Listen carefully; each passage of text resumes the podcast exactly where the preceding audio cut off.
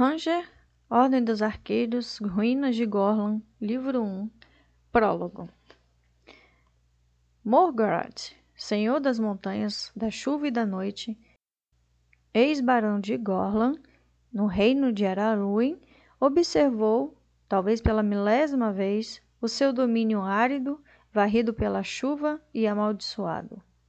Aquilo era tudo o que lhe restava no momento uma mistura de penhascos irregulares, de granito de pedras arredondadas, caídas e de montanhas geladas com desfiladeiros e gargantas íngremes e estreitas de cargalho e de pedras, sem nenhuma planta para quebrar a monotonia.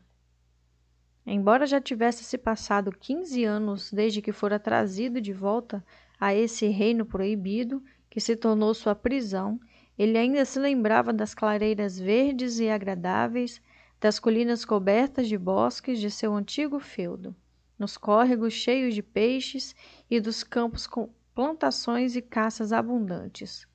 Gorlan tinha sido um lugar maravilhoso e animado. As montanhas da chuva e da noite agora estavam mortas e desertas.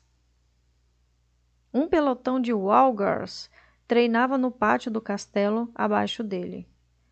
Morgarat os observou por alguns segundos e escutou a cantilena gutural e ritmada que acompanhava todos os movimentos. Eles eram seres entruncados e deformados, com feições meio humanas, mas com focinhos de bicho e dentes parecidos com os de um urso ou um cachorro grande. Longe do contato humano, os Walgars viveram e se reproduziram naquelas montanhas remotas desde tempos antigos. Ninguém se lembrava de ter visto um deles, mas boatos e lendas falavam de uma tribo selvagem de bestas semi-inteligentes nas montanhas. Morgaret, ao planejar uma revolta contra o reino de Araluen, deixou o feudo de Gorlan para procurá-los. Se tais criaturas existissem, elas lhe dariam uma vantagem para a guerra que se aproximava. Passaram-se meses mas ele as encontrou. Além da cantinela, os Walgars não usavam palavras para se comunicar e eram seres de pouco cérebro. Como resultado, foram facilmente dominados pela inteligência e força de vontade superiores de Morgoth, que os transformou no exército ideal, mais feios do que um pesadelo e extremamente impiedosos e totalmente escravizados por suas ordens mentais. Agora, olhando para eles, lembrou-se dos cavaleiros bem vestidos com armaduras brilhantes que costumavam competir em torneios no castelo de Gorlan, enquanto as damas os estimulavam e aplaudiam suas habilidades usando luvas de seda. Ao compará-los mentalmente com essas criaturas deformadas e cobertas por pelos escuros, ele praguejou novamente. Os Walgars, sintonizados com o pensamento dele, perceberam sua perturbação, mexeram-se inquietos e pararam o que estavam fazendo. Zangado, Morgaret os fez voltar ao treinamento e a cantinela recomeçou. Morgaret se afastou da janela sem vidros e se aproximou do fogo, que parecia totalmente incapaz de acabar com a umidade e o frio do castelo sombrio. Quinze anos tinham se passado desde que se rebelara contra o recém-coroado rei Duncan, um jovem de vinte e poucos anos. Confiando na indecisão e na confusão que dividiriam os outros barões logo após a morte do velho rei, Morgaret não perdera tempo e oportunidade de se apoderar do trono. Tinha planejado tudo com muito cuidado, enquanto a doença do soberano avançava. Secretamente, treinou o exército de Walgars e os reuniu nas montanhas, prontos para atacar no momento certo. Nos dias de confusão e sofrimento que se seguiram à morte do rei, quando os barões viajaram até o castelo de Araluen para a cerimônia do funeral, deixando seus exércitos sem líder ele tinha atacado e invadido em questão de dias a parte sudeste do reino, derrotando as forças confusas e sem controle que tentavam resistir.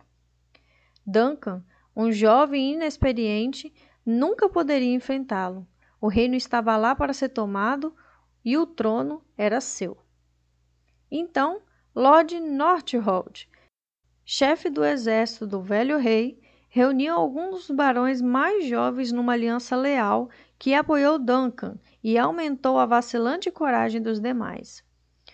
Os exércitos se encontraram em Hawkerheart, perto do rio Slipsander, e a batalha ficou muito equilibrada durante cinco horas, com ataque e contra-ataques e muitas mortes. O Slipsander era um rio raso, mas seus trechos traiçoeiros de areia movediça e lama macia formavam uma barreira intransponível que protegia o flanco direito de Morgaret. Mas então, um daqueles agitadores vestidos com capas cinzentas, conhecidas como arqueiros, conduziu um grupo de cavalaria pesada através de uma passagem secreta, dez quilômetros rio acima. Os cavaleiros protegidos por armaduras surgiram no momento crucial da batalha e atacaram a retaguarda do exército de Morgaret. Os Walgars, treinados no terreno cheio de rochas das montanhas, tinham um ponto fraco. Tinham medo de cavalos e nunca conseguiriam enfrentar a surpresa de um ataque como aquele.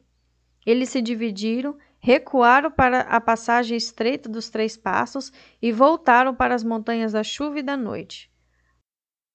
Morgaret, diante da rebelião, derrotado, foi com eles. E ali ficou exilado durante esses quinze anos, esperando, conspirando, detestando os homens que tinham sido responsáveis por seu destino. O momento certo tinha chegado. Mais uma vez ele lideraria os Walgars num ataque, mas agora teria aliados. E desta vez Primeiro semearia o chão com incerteza e confusão. Nenhum dos que tinham conspirado contra ele seria deixado vivo para ajudar o rei Duncan. Porque os Walgars não eram as únicas criaturas antigas e aterradoras que tinham encontrado naquelas montanhas sombrias.